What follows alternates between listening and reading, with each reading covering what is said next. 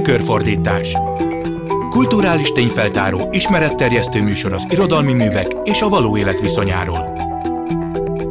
Tükörfordítás jó napot kívánok! A Klubrádió mikrofonjánál Pályi már köszönti Önöket. Ebben a műsorban általában olyan szemszögekkel foglalkozunk, amelyekkel ritkábban szokás. A mai adásban a magyar irodalom néhány ismert szerzőjének megzenésített gyerekverseit fogjuk meghallgatni, csak hogy olyan szerzőkét, akiknek az életútja valamilyen szempontból problematikusnak mondható. Magyarán az illető ellentmondásaiban próbálunk majd eligazodni. Az egyes költőkről erről egy-egy mai szakértő fog segíteni tájékoztatni bennünket. Hallani fogjuk tehát Csóri Sándor, Döbrentei Kornél, Erdélyi József, Devecseri Gábor, valamint Örsi István gyerekverseit Halász Judit előadásában. A műsor végén pedig a korabeli megzenésítések koncepciójának kialakítóját, Brody Jánost is kérdezni fogom. Most először tehát Sein Gábor költőt és irodalomtörténészt köszöntöm a telefonnál, akivel röviden Csóri Sándor szerepét vázoljuk. Ő a rendszerváltás utáni felfokozott pillanatban vált ellentmondásossá a nyilvánosság számottevő részének szemében. Sokak számára gyakorlatilag a problematikus írói szerepvállalás jelképévé vált. Mi volt Csóri valódi szerepe ebben? Hogyan viszonyul ez az életművéhez? És hogyan értékelhető maga a költői életműve? Amikor Csóri politikai szerepéről és gyerekköltészeti alkotásairól beszélünk, akkor alig, hanem az életmű két legtávolabbi pontja pontját kötjük össze. Minden személy, legyen szó költőről, tanáról, kukásról vagy tudósról, problematikus. Kétséges kérdésekkel nézünk mindannyian szembe, válaszkísérleteink vannak, rossz válaszaink is vannak. Ez egy írónak és egy költőnek is messze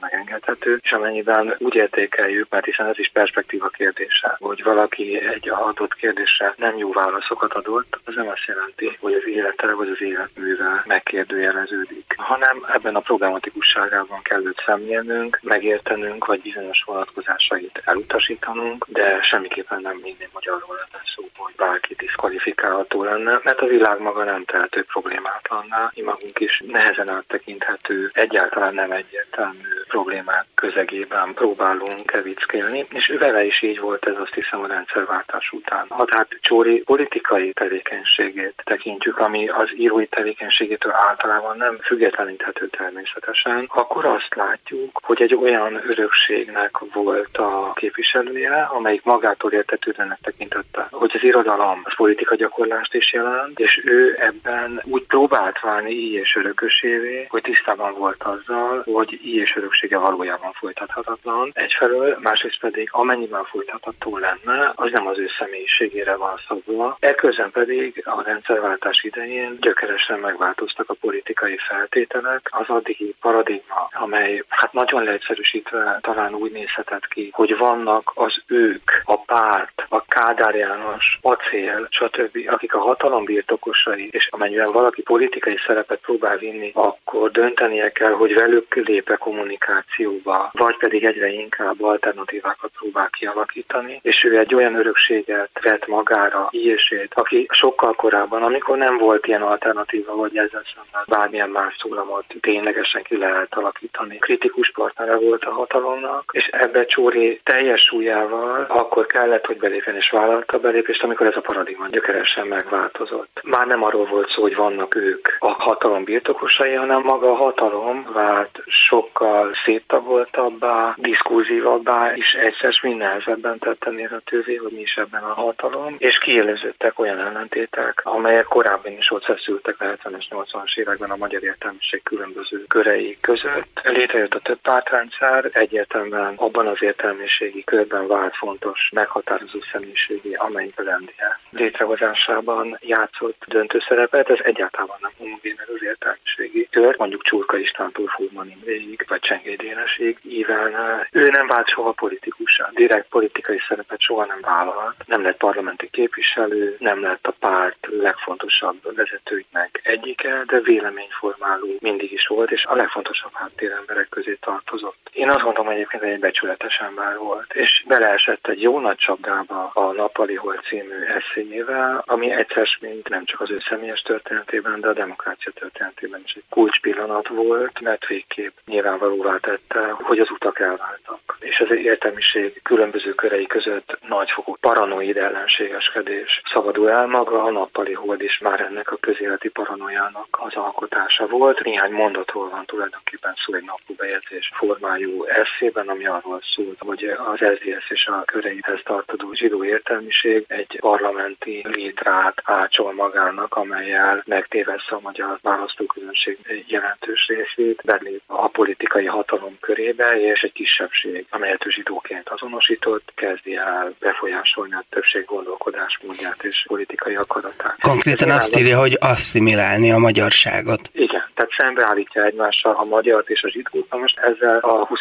századi magyar történelem és közgondolkodás egyik legrövidtávatosabb képzavarral élve csapdájába csalta magát. Ennek ő megfizette az árát. És ezzel ő teljes mértékben tisztában volt. Ez 91-ben volt. A politikai szerepe is ebben a pillanatban tulajdonképpen zátonyra futott, és akkor erre nagyon erős visszhang érkezett, gyakorlatilag ennek következtében, hogy ezt követően hullott szét az addig majdnem egységesnek tekintető Magyar Író Szövetség. És ettől kezdve az életműve került egészen más látószögbe. Fontos verseket írt egyébként ezután is, kevésbé szoktuk ezeket számba venni, de valamiféleképpen mentálisan ebből soha nem szabadult ki, és ő is tisztában volt, azt hiszem ezzel utólag, hogy átlépett egy vonalat, ami nem következett az ő korábbi működéséből. Csóri egy önmarcangoló, önkritikus, igazságot kereső, becsületes ember volt, akinek a politikai véleményei, alig hanem nagyon sok ponton különböztek például mondjuk az enyémtől. Azért vagyunk felnőtt emberek, hogy ezzel szembenézünk, és meglássuk azt, hogy itt a gondolkodás paradigmájával volt a probléma, és nem azzal, hogy egy adott paradigmán belül ő éppenséggel milyen pólusra helyezkedett, mert hogyha egy vele ellentétes pólusra helyezkedem, akkor is fenntartom ezt a fajta rövidzáratos gondolkodási paradigmát. De azt végképp megvonulnám, hogy ennek befolyásolnia kellene azt, hogy a gyerekverseivel mi történik. A Csúri költészetének jelentőségéről kérdezel, és hogy hol helyezkedik el jelentőség szempontjából. Nem tudok neked erre választ adni, mert nem született olyan értékelés, amelyik magára, a paradigmára, amelyen belül Csúri költészetéről eddig beszéltünk, és az egy politikai ideológiák által erőteljesen befolyásolt paradigma, tehát hogy erre rákérdezve tudták volna értékelni ezt a költészetet. Azt hiszem, hogy Csóri maga ettől félt a leginkább, hogy az ő költészete ebből nem tud igazából kiemelkedni. És lehet, hogy így van, lehet, hogy nincs, nem tudok erre a kérdésedre magam számára egy pillanatig is megnyugtató választ adni.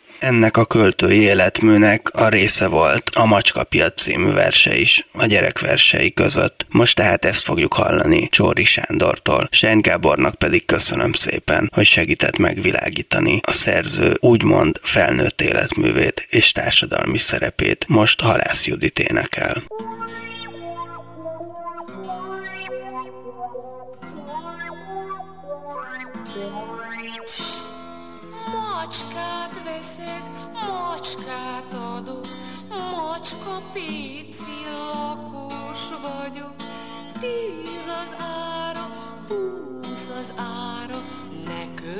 Költsetek vas macskára.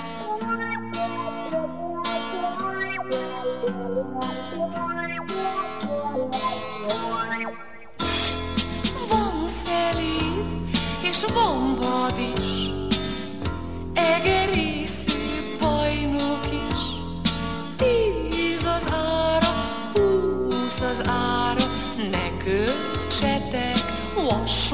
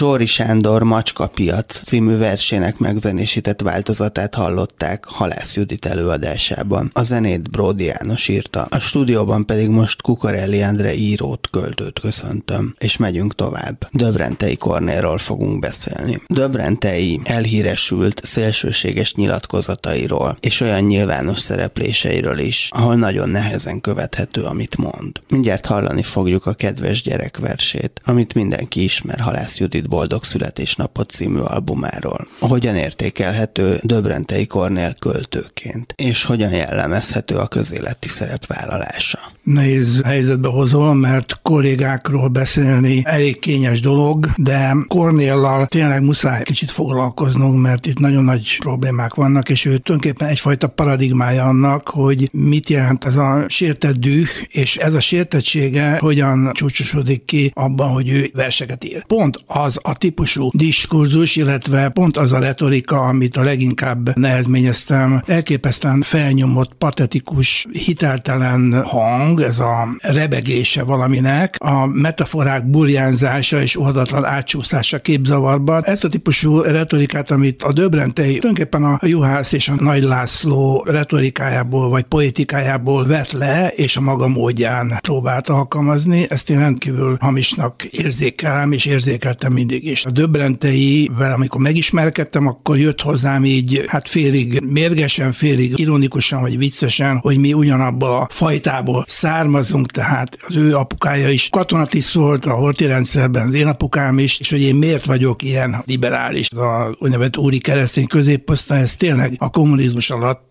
megszívta. Van, aki ezt tudja kezelni, van, aki meg nem, és üt jobbra-balra. És sajnos azt tapasztaltam, hogy a Korniának a parodiája. Ráadásul nem akarom bántani, hogy nem egy túl nagy analitikus elme, és ennek megfelelően tulajdonképpen szabadjára engedi a haragját, és az ő verseibe ez kicsúsosodik, egyébként még jobban a publicisztikájában, és aztán a közéleti megnyilvánulásában ez meg ad abszurdum megy. Döbrentei nem a verseivel hatott, hanem azzal az elhíresült beszédével, amit a Tilos Rádió előtt nyomott. 2004. januárban 2004-ben úgy lehetett ezt értelmezni, hogy zsidózik magyarán szólva. Na most azóta jóval durvább zsidózások mentek a közéletbe, ezt lássuk be. Ahhoz képest a Döbrentei nyilván kutyafüle volt, de akkor ez hatásos volt, mert új volt. Ez az egész réteg, amiből ő származik, és hát by the way én is. Itt van egy ilyen szalon antiszemitizmus, de nem elsőbb gyűlölet van benne. Itt értik nagyon sokan félre ezt a dolgot. Nem fasiszták, nem akarnak senkit likvidálni, ennyi szó, sőt, de van egy kicsit sértert, irigykedő attitűd azokkal szemben, akiket ők zsidóknak tartanak. Na most, amit a Kornél, és sajnos ez a vonal csinál, ez a szélső jobb, ez ennél jóval durvább. Róluk se feltételezem, hogy bántanának bárkit, de ők valóban gyűlölnek bizonyos típusú életstratégiákat és életfelfogásokat. Most inkább visszatérek a poétikára. Egy olyan típusú, először talán ösztönös, de aztán később nyilván tudatossá vált metódus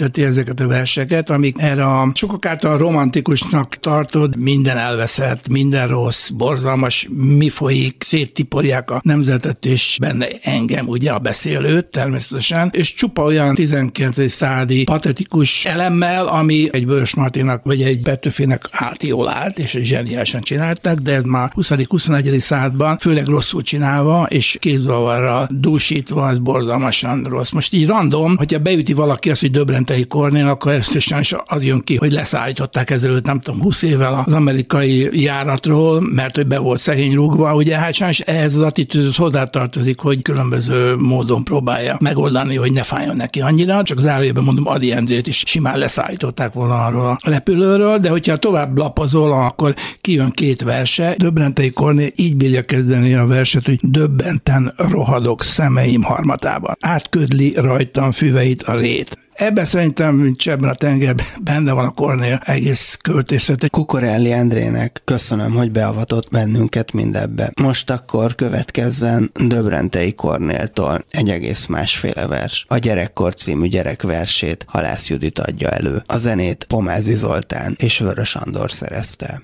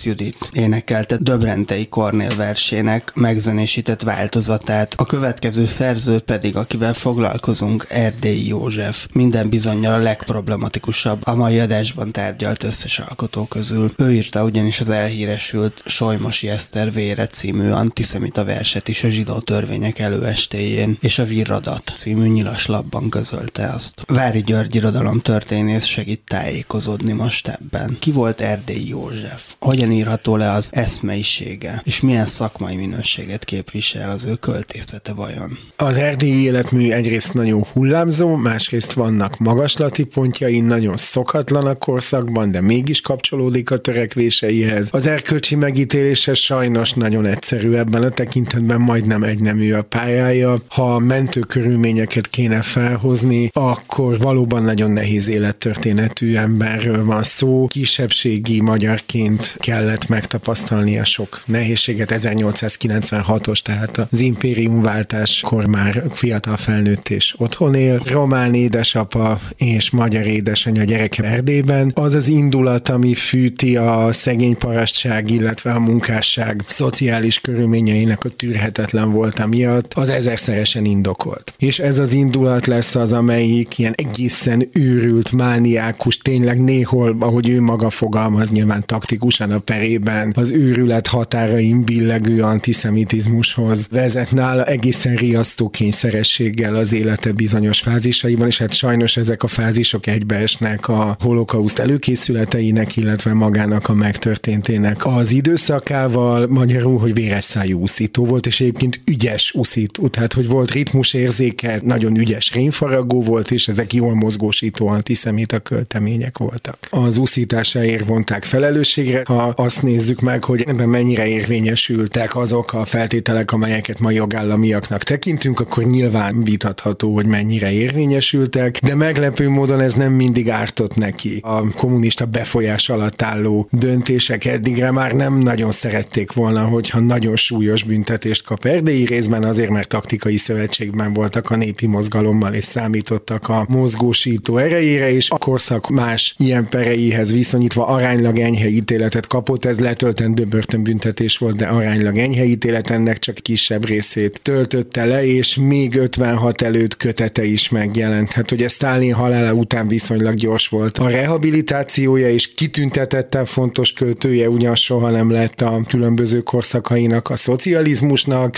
de bőven a megtűrt kategórián belül mozgott, mindig hagyták élni, érvényesülni, publikálták, nagyon gyorsan eltűnt a Priusza a szónak nem csak a büntetőjogi értelmében, hanem a kulturális értelmében is bele tudott illeszkedni a rendszerbe, és nem is nagyon lázongott ellene. Nyilvánosan értelemszerűen nem tett antiszemita megjegyzéseket, mert nem is tehetett volna. Azt a lehallgatásaiból lehet tudni, hogy a privát tevékenységei során megmaradt meglehetősen heves és szenvedélyes antiszemitának. A Kádár rendszerbe beleillett a rendszerváltás utáni kánonba kevésbé. A problematikussága az erkölcsi nehézségek miatt, illetve azért sem, mert tulajdonképpen már a korszakban is valami egészen érdekesen elavult dolgot csinált, nagyon tehetségesen. Sokan egyszerűen Petőfi epigonnak tartották, valójában a Petőfi féle 19. századi népiség formavilágának, ritmusvilágának, gondolatiságának, a Petőfiéhez mérhető aktualizált szociális indulattal való feltöltésének volt ő a dalnoka, és persze egy csomó modern érzékenység beleszűrődik ezekbe a szövegekbe, de bizonyos szövegeiről minden további nélkül hihető volna, hogy a 19. században születtek, és ezek többnyire mind jó minőségű szövegek, az viszonylag ritka, hogy kimondottan rossz verseket írt volna, és inspirált olyan embereket, akiket az avantgárd is inspirált, mondjuk I. és Gyulát, lényegesen jelentékenyebb költő volt I. és noha nem problémátlan, de sokkal kevésbé problematikus. És az ő viszonyuk fennmaradt és kölcsönös inspirációt jelentett, tehát abban nem mutatkozott meg az I. és dominanciája, noha fontosabb. Figura volt szó, hogy része a korszak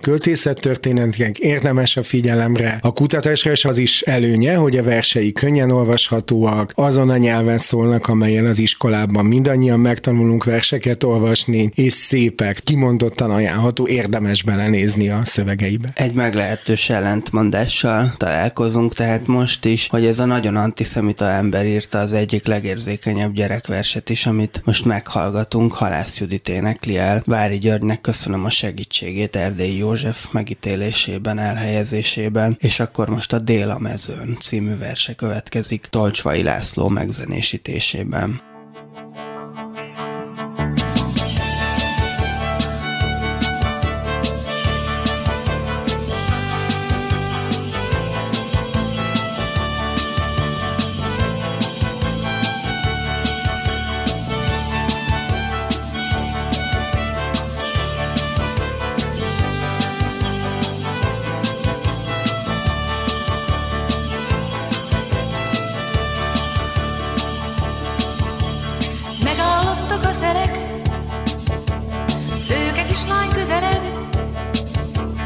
Jön a dűlőn a porban, ebédek hossza gyorban. Hely csibeláb, csibeláb, szőke kislány mezítláb, térdig rózsa a lábon, s rakja az út korába.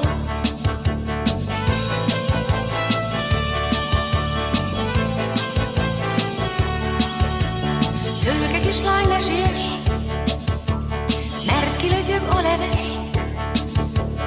Tedd le inkább, ha nehéz, hadd pihenjen a kis kéz. Húzódik hogy gyenge van, de a kislány meg nem áll. Lép vigyázz a szaporán, nyomot hagy az út borán.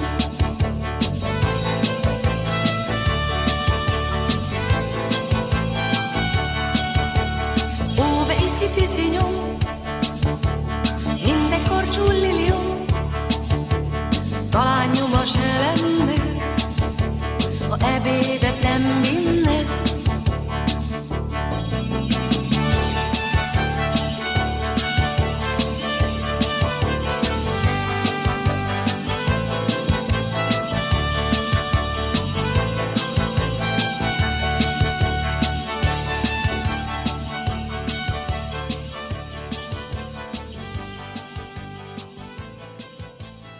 Halász Judit énekelte Erdélyi József Dél a mezőn című gyerekversének megzenésített változatát. Nála problematikusabb szerző a mai adásban már nem lesz. Még az a Devecseri Gábor se, aki előkelő helyet foglal el a magyar irodalom történetben, miközben az 50-es években a legvonalasabb sztálinista alkotók közé tartozott. Köri Zsimre költővel, irodalomkritikussal beszélgetek róla, aki eredetileg klasszika filológus, tehát átfogóan értékelni tudja Devecseri Gábor szakmai szakmai eredményeit is. Az antik szerzők fordítójaként Devecseri abszolút kanonikus irodalmi szereplő. Vajon mennyire érvényes még ma is ez a megítélés? Én nem tudom elképzelni, hogy az Iliászt vagy az Odüsszeiát még egyszer a belátható időben lefordítsák hexameterben. Az lehet, hogy majd prózában, vagy valami egészen új formában lefordítják, de én szerintem, amíg el nem avul nyelvileg, az megmarad. Ez nem igaz az egész életműre. Szerintem Devecseri se tudott olyan jól megbirkózni Szafóval, Alkályosszal, vagy akár csak a drámákkal, mint amilyen sikerek sikereket a Homérosz eposzok, illetve a himnuszok fordítása során elért. Ennek jó példája az, hogy Ovidius Metamorfózész átváltozások című nagy, mondhatjuk eposzát, amit ő lefordított, azt most ismét lefordítja Csehi Zoltán. Költőként hogyan írható le Devecseri Gábor? Volt-e jelentősége, mint költőnek? Kosztolányi Dezső mondta az Elk Zoltánról, és mutatok egy kocka cukornyi méretet a fiatal zelről, hogy ekkora költő, de költő. Szóval az a lényeg, hogy megvan-e benne a költőségnek az a foka, amivel már ha ekkora is, akkor költő. Szerintem Devecseri ennél nagyobb költő volt a kockacukornál, és Zelk is nagyobb lett, aki szintén azért megérte a pénzét az 50-es években. Igazából erre árnyékot vett az ő politikai vagy közéleti tevékenysége. Ilyenkor én azt hiszem, az a kérdés, hogy költő volt-e előtte, és tudott-e költő lenni utána. Hogyha ez sikerül, akkor én szerintem az irodalom történet elfogulatlanul tudja nézni a teljesítményét, hiszen hát Vion meg köztörvényes bűnöző volt. Beszéljünk egy kicsit az ő problematikus politikai szerepvállalásáról, ami az 1945 utáni évtizedben jellemezte őt, és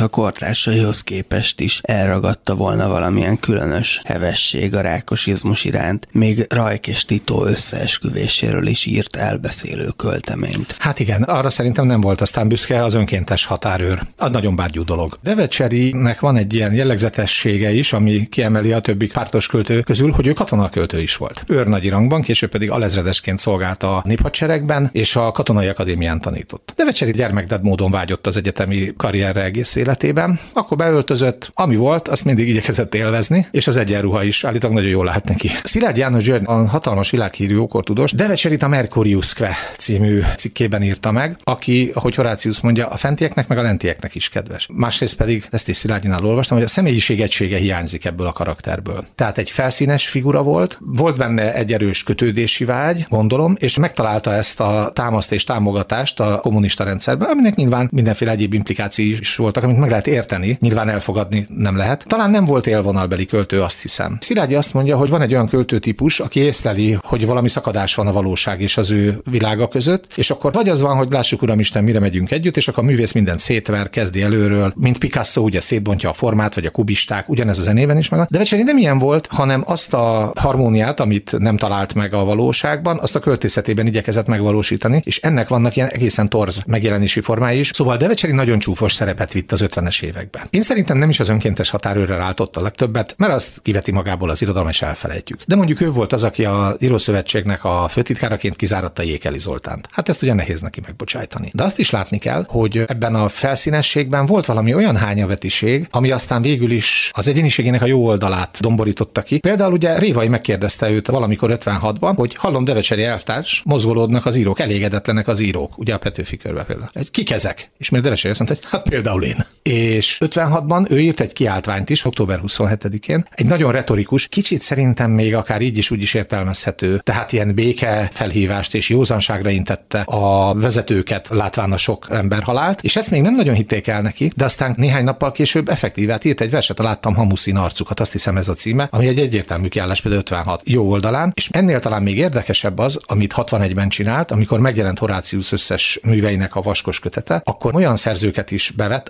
tulajdonképpen sok közük nem volt az antikvitáshoz meg Horáciushoz. Ebbe a kötetbe fordított a börtönből frissen szabadult Lakatos István is, meg Őrsi István is, és a nyugatosok nagyjai, akik el voltak hallgattatva. Szóval én szerintem azért Devecseri őrnagy ezzel vezekelt az irodalmi életben. Köri Zsimrének köszönöm szépen, hogy segített elhelyezni Devecseri Gábor életútját, és akkor most hallgassuk meg az ő közkedvelt állatkerti útmutatójának részleteit. Bródi János zenésítette meg, és Halász Judit énekli. Most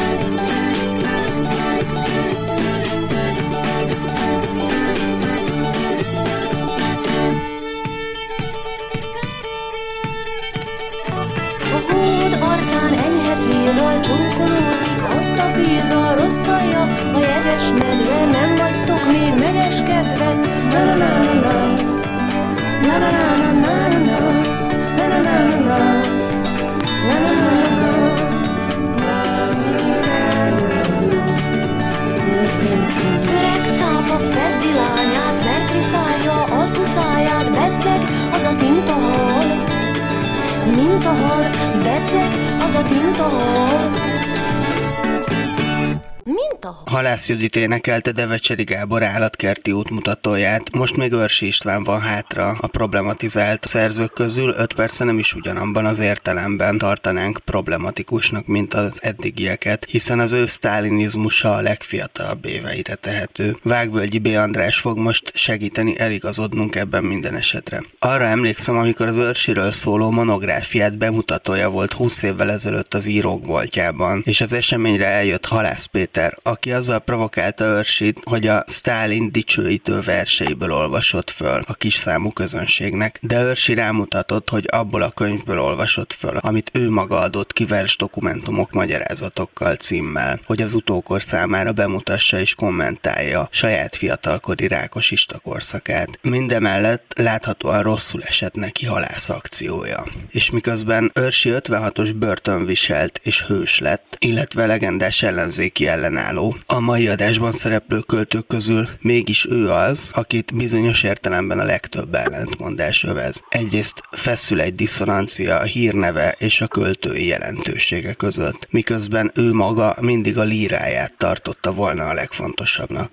Másrészt az SZDSZ-es közönség amolyan házi hőst is faragott belőle, ami bár nem az ő választása volt, sőt, épp ő volt az SZDSZ egyik legradikálisabb belső kritikusa, mégis olyan emberek is többen ikonjukká emelték, akik a rendszerváltás előtt a provokativitása miatt legszívesebben nem is vettek volna róla tudomást, ami szintén egy diszonanciát szül az alakja körül. De a legérdekesebb most itt, hogy a hamarosan elhangzó gyerekverse is úgymond nem PC, ami persze egy létező gyerekvers költészeti stílus, hiszen szándékosan képtelen és egymással össze nem függő dolgokat hoz össze itt, tehát egyfajta reflektált formában szól a nyelv hamis logikájáról. Mégis, ha belegondolunk, a róla alkotott mai szemléletünkből kiindulva nem pont tőle várnánk, hogy a szavak hangzása alapján viccelődik a brit sziget népcsoportjain. Sokan azért nem szerették, mert hogy ős igazi krakéler volt. Nagyon oda mondogatós, nagyon éles nyelvű, jó király, és sokan a publicisztikáját tartották a legfontosabbnak. Radnóti Sándor is írt róla egy eszét, amiben jellemezte őt, hogy a nagy valaki, aki nem a nagy író, nem a nagy költő, szóval valójában, hogy a személyisége volt az, ami nagyon ismerté tette, és tényleg igazi vagány volt. Azt gondolom, hogy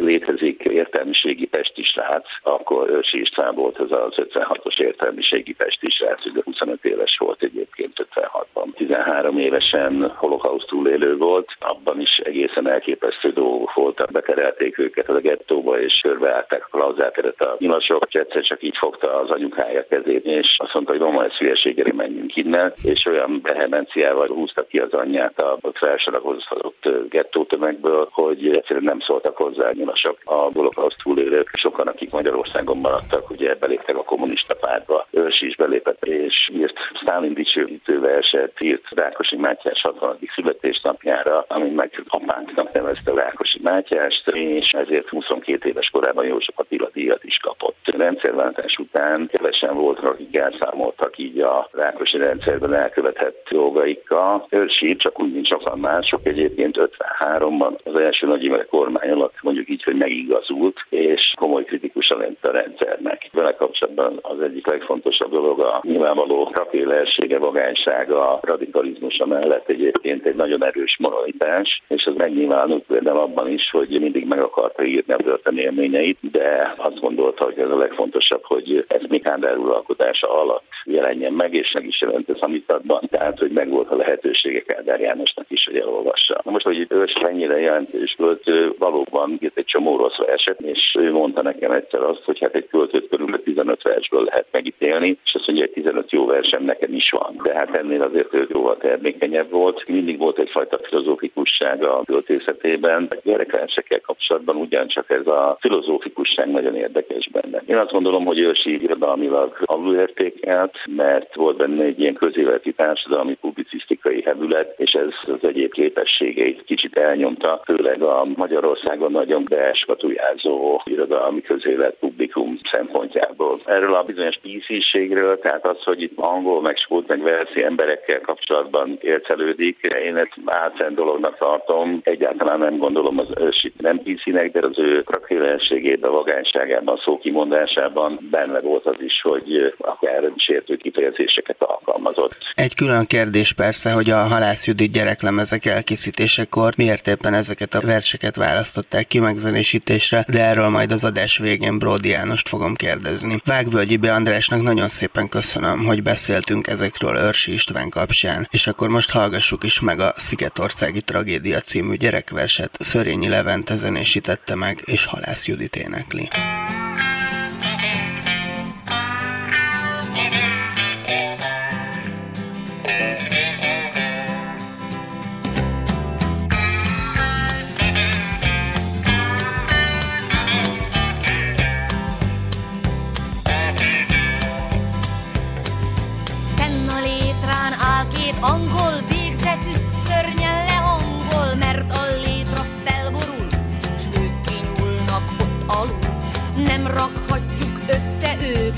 már egyszer összetörtek.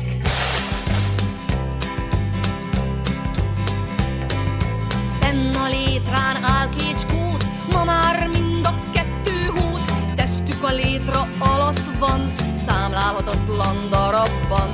Nem szült oly mester, ez épült ki összerakja, ami széttört.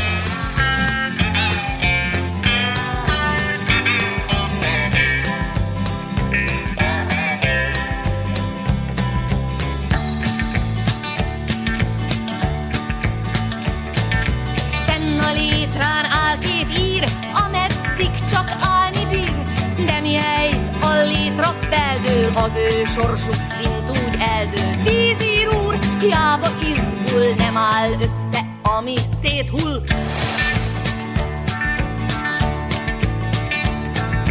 Fenn a létrán áll két velszi, hogy ott majd pár szivar elszi, de a létra széjjel csusszan, s a két velszi végső szusszan. Két füst írja levegőbe, ami széttört nem for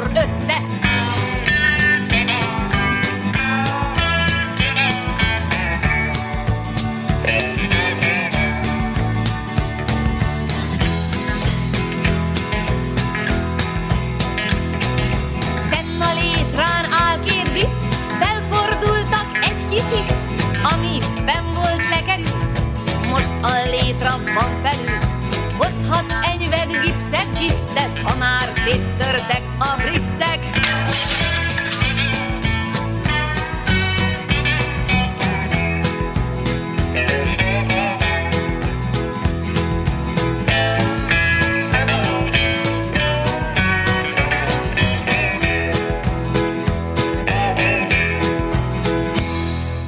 Őrsi István Szigetországi Tragédia című gyerekversének megzenésített változatát énekelte Halász Judit. A mikrofonnál továbbra is Pályi Márk. A mai adásban olyan költők gyerekverseit hallgattuk meg, akiknek az életútja bizonyos közéleti értelemben problematikusnak mondható, viszont a gyerekverseik igazán bájosak és kifogástalanok. Ennek része az is persze, hogy a fonográf zenei kontextusában ismertük meg őket egy olyan humanista koncepció részeként, amelyről hamarosan a koncepció megalkotóját Bródi Jánost is fogom kérdezni. De most tekintsünk még ki egy kicsit egy alternatív irányba, pont abban az értelemben, hogy vajon ez az ellentmondásosság, ami a terhelt életű szerzők és a gyerekdalaik között feszül, részben nem éppen abból ered hogy az a didaktikus humanista nyelv, amelyet ezek a gyerekdalok és a halász Judit lemezek is képviselnek, ráerősítenek erre az értelmezésre, hiszen azt sugalják, hogy a kívánatos világ valami isteni ihlettől megszállt békesség lenne, ami persze általában passzív agressziót rejt egyébként, és ez a szemlélet általában a maga ellentpontját agresszornak pozícionálja. Tehát itt most arról beszélek, hogy az én értelmezésemet, vagyis azt, hogy ezt az adást így állítottam össze, szintén meghatározhatta ez is, de erről majd akkor picit később.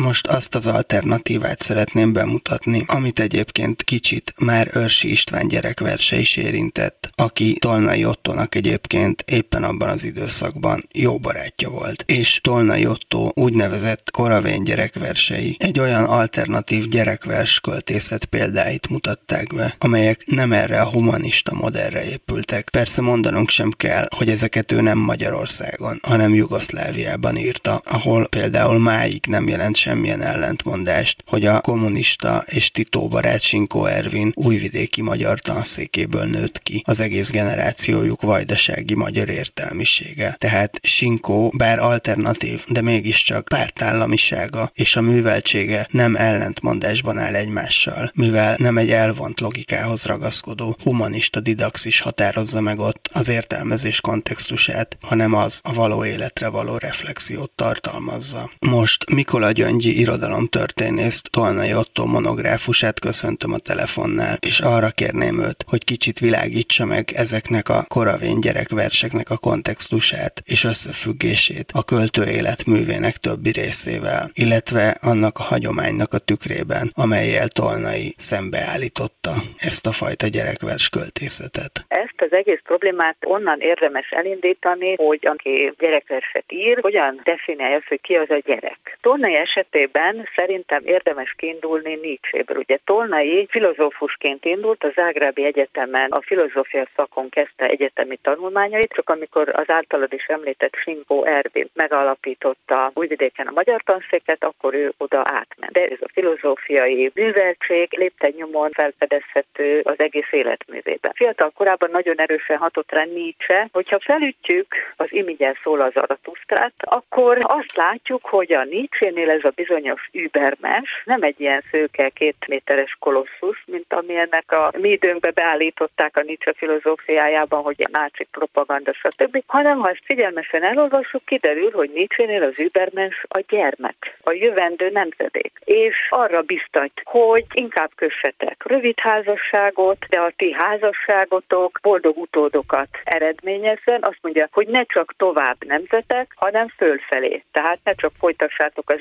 életeteket azzal, hogy gyerekeket hoztok a világra, hanem jobb életet hozzatok a földre, mint amilyen a tétek volt. Egy szabadabb, egy teljesebb, egy merészebb, nagyszerűbb élet. Nem azt akarom ezzel mondani, hogy a Tolnai gyermekverseinek nevezett szövegeit úgy kell értelmezni, mint valami fajta Nietzsche átiratot, hanem hogy hogy tekinti a gyermeket, hogy nem alattad van valami módon, hanem előtted és valahogy fölötted. Hogyha megnézzük Tolnainál ezeket a gyerekverseket, azt látjuk, hogy a gyermeki hang meg a felnőtt hang elválaszthatatlan egymástól. Tehát a szülő és a gyerek hangja teljesen összefonódik. Ez az, ami a Tolnainál szerintem forradalmian úgy, mert filozófia értelemben is máshogy tekint a gyerekre. Tehát a gyereket nem egy pont a bájossága által korlátozott lényként képzeli el, mint a gyerekversek nagyon sok esetben Abszolút. a hagyományosak. Úgy van. A gyerekkel közös a sorsod. Tehát a gyerek is átéli a szülő nehéz sorsát. A szülő pedig látja ezt a gyerek tekintetében, hogy a gyerek érti azt valami módon, hogy a szülőnek milyen nehéz. És akkor nem ideológikusan elválasztott pozitív meg negatív szereplők lesznek, ami nagyon sok gyerekeknek szánt mesében, a népmeséktől kezdődően megjelenik. Ezek sokkal inkább provokatív versek nyelvi és tartalmi értelemben is, semmint banális módon megnyugtatóak. Most hallani is fogunk közülük a Kaláka együttes megzenésítésében és előadásában. Mikola Gyöngyi irodalomtörténésznek köszönöm szépen, hogy a vendégem volt, és akkor most következzen Tolnai Ottotól az Ében Libikókák.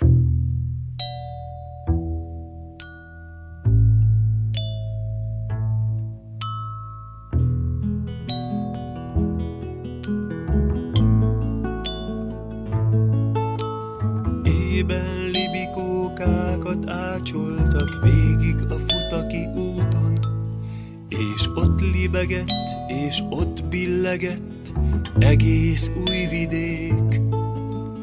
Ében libikókákat ácsoltak végig a futaki úton, és ott libegett, és ott billegett egész új vidék. Ében libikókák az ében Mondottam felijedve anyámnak. Igen, válaszolta közömbösen Behallatszott a kopogás.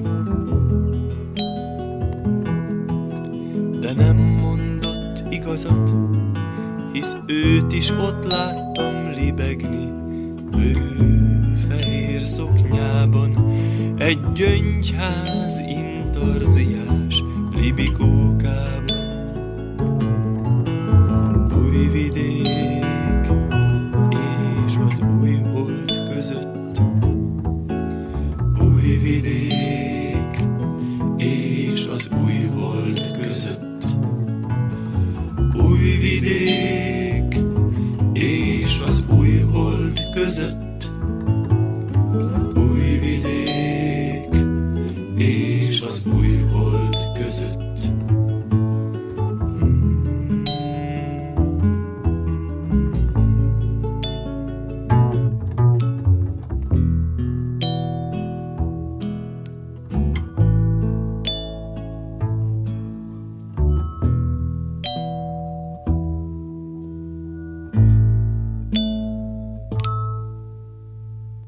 Tolnai Otto megzenésített gyerekversét hallották a Kalákától, a stúdióban pedig a kitekintés után visszatérünk az előtte hallott Halász Judit gyerekdalokhoz, amelyeknek a születésével kapcsolatban fogok néhány kérdést fölvetni Brody Jánosnak. Kezdjük már is azzal, amit a Koravén gyerekversek tükrében mondtam az előbb Tolnai kapcsán, hogy a ti Halász Judit albumaitok, amelyek jó részt a te koncepciódból születtek meg, és te voltál a szerkesztőjük is, nagyon erősen föltételezik azt a humanista világszemléletet, amelyet a te dalszöveg életműved is képvisel. És fölmerül, hogy mennyire lehet teljes egy ilyen világkép, ami ugye a kívánatosat tartalmazza a világból, hogy milyennek kéne lennie. És akkor a diszonanciák nagyon sokszor rosszként jelennek meg. Kétség kívül én voltam ezeknek a lemezeknek szerkesztője, de azért a lemezeken hallható dalok összeállításában Halász Judit rendkívüli módon együttműködött, sőt, ő hozta azokat a verseket, amiket ő szeretett volna énekelni. Jutka emlékei szerint nem is egyértelműen gyerekeknek szántunk, hanem sokkal inkább az, ami minden művészben benne van, hogy a gyerekkori emlékeit dolgozza föl. És meglepetésünkre nagyon sok felnőtt vásárolt meg a gyerekeinek, mert természetesen nem a gyerekek vásárolják meg maguknak, és nem ők választják ki. A kitekintést leszámítva Tolnai Ottóra, a mai adás arról szólt, hogy olyan költők megzenésített gyerekverseit hallgattuk meg, akiknek az életútja valamilyen problematikát rejt, általában történelmi vagy közéleti értelemben. A gyerekverseik ugyanakkor bájosak. És bár a 70-es, 80-as években, amikor te ezeket az albumokat összeállítottad, nem rajzolódtak ki még azok a politikai törésvonalak, amelyek a rendszerváltás után láthatóak voltak. De mintha így is egy közös, nagy nemzeti integrálás lett volna a célod, hogy ezekkel a gyerekdalokkal összekovácsold a széttartó részeket is. Hát én nem tudtam a szerzőknek a különféle egyéb társadalmi életben betöltött funkcióit. Biztos, hogy a verseket nem a szerint válogattam, hogy a szerzőjük mit képvisel egyébként a közéletben, hanem inkább a szerint, hogy mi az, ami alkalmas arra, hogy a halász jutka hangján megszólaljon. Beszéljünk picit a zenei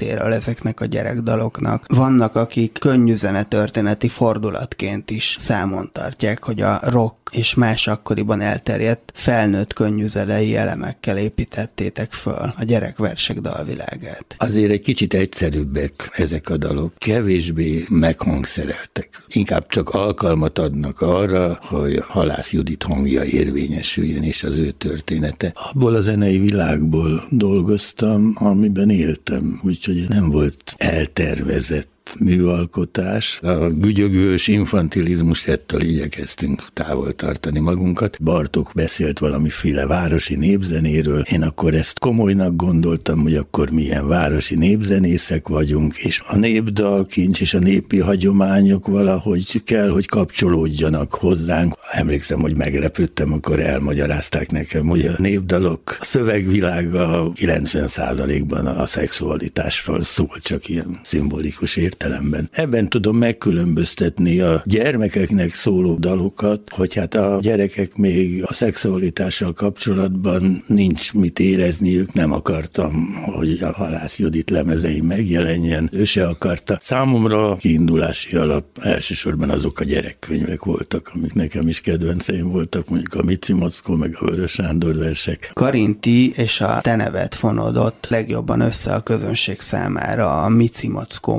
magyarítással. És ez is hordoz mégiscsak egy diszonanciát a történelem fényében. Ugyanis ez a hatás, amit tettetek a magyar közönségre, tényleg gyakorlatilag az ország valamennyi lakosára kiterjed, különféle tagolódásoktól függetlenül. És közben mindketten abban a 20. században éltetek és alkottátok meg ezeket a műveket, vagyis ő a Mici Mackó fordítását, te pedig a dalt, amikor az ország lakosságának jelentős része hitt abban, hogy a zsidóknak, ha nem is a kívánatos, de elrendeltetett sorsa a megsemmisülés. Tehát legalábbis elfogadták, hogy elpusztuljanak áttételesen azok az emberek is, akik ezeket az alapvető kulturális táplálékaikat megalkották nekik. De a te boldog születésnapot, dalodat is említhetnénk, amit mindenki énekel máig a születésnapokon, és nyilvánvalóan mondjuk a 90-es, 2000-es években a szélső jobboldaliak és antiszemiták is ezt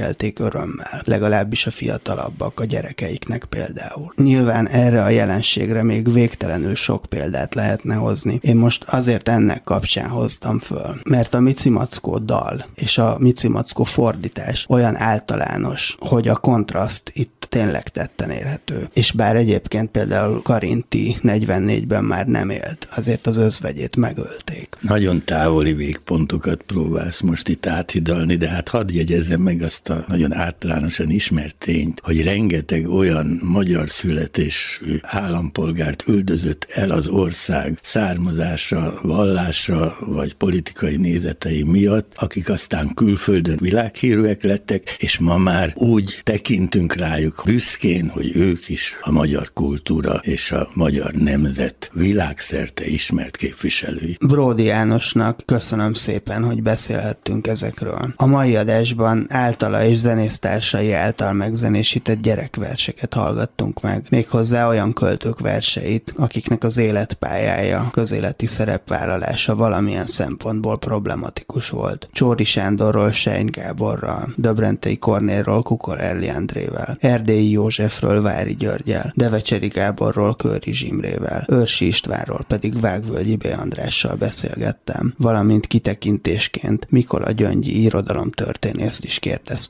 a vajdasági Tolnai Ottónak, a jugoszláviai magyar irodalom hőskorában született úgynevezett koravén gyerekverseiről. Én megköszönöm a technikai segítséget Balok Krisztiánnak, Csorba Lászlónak, Horváth Ádámnak, Kemény Daninak és Rózsahegyi Gábornak. Önöknek pedig a figyelmet. Pályi Márkot hallották. Tükörfordítás Kulturális tényfeltáró, ismeretterjesztő műsorunkat hallották.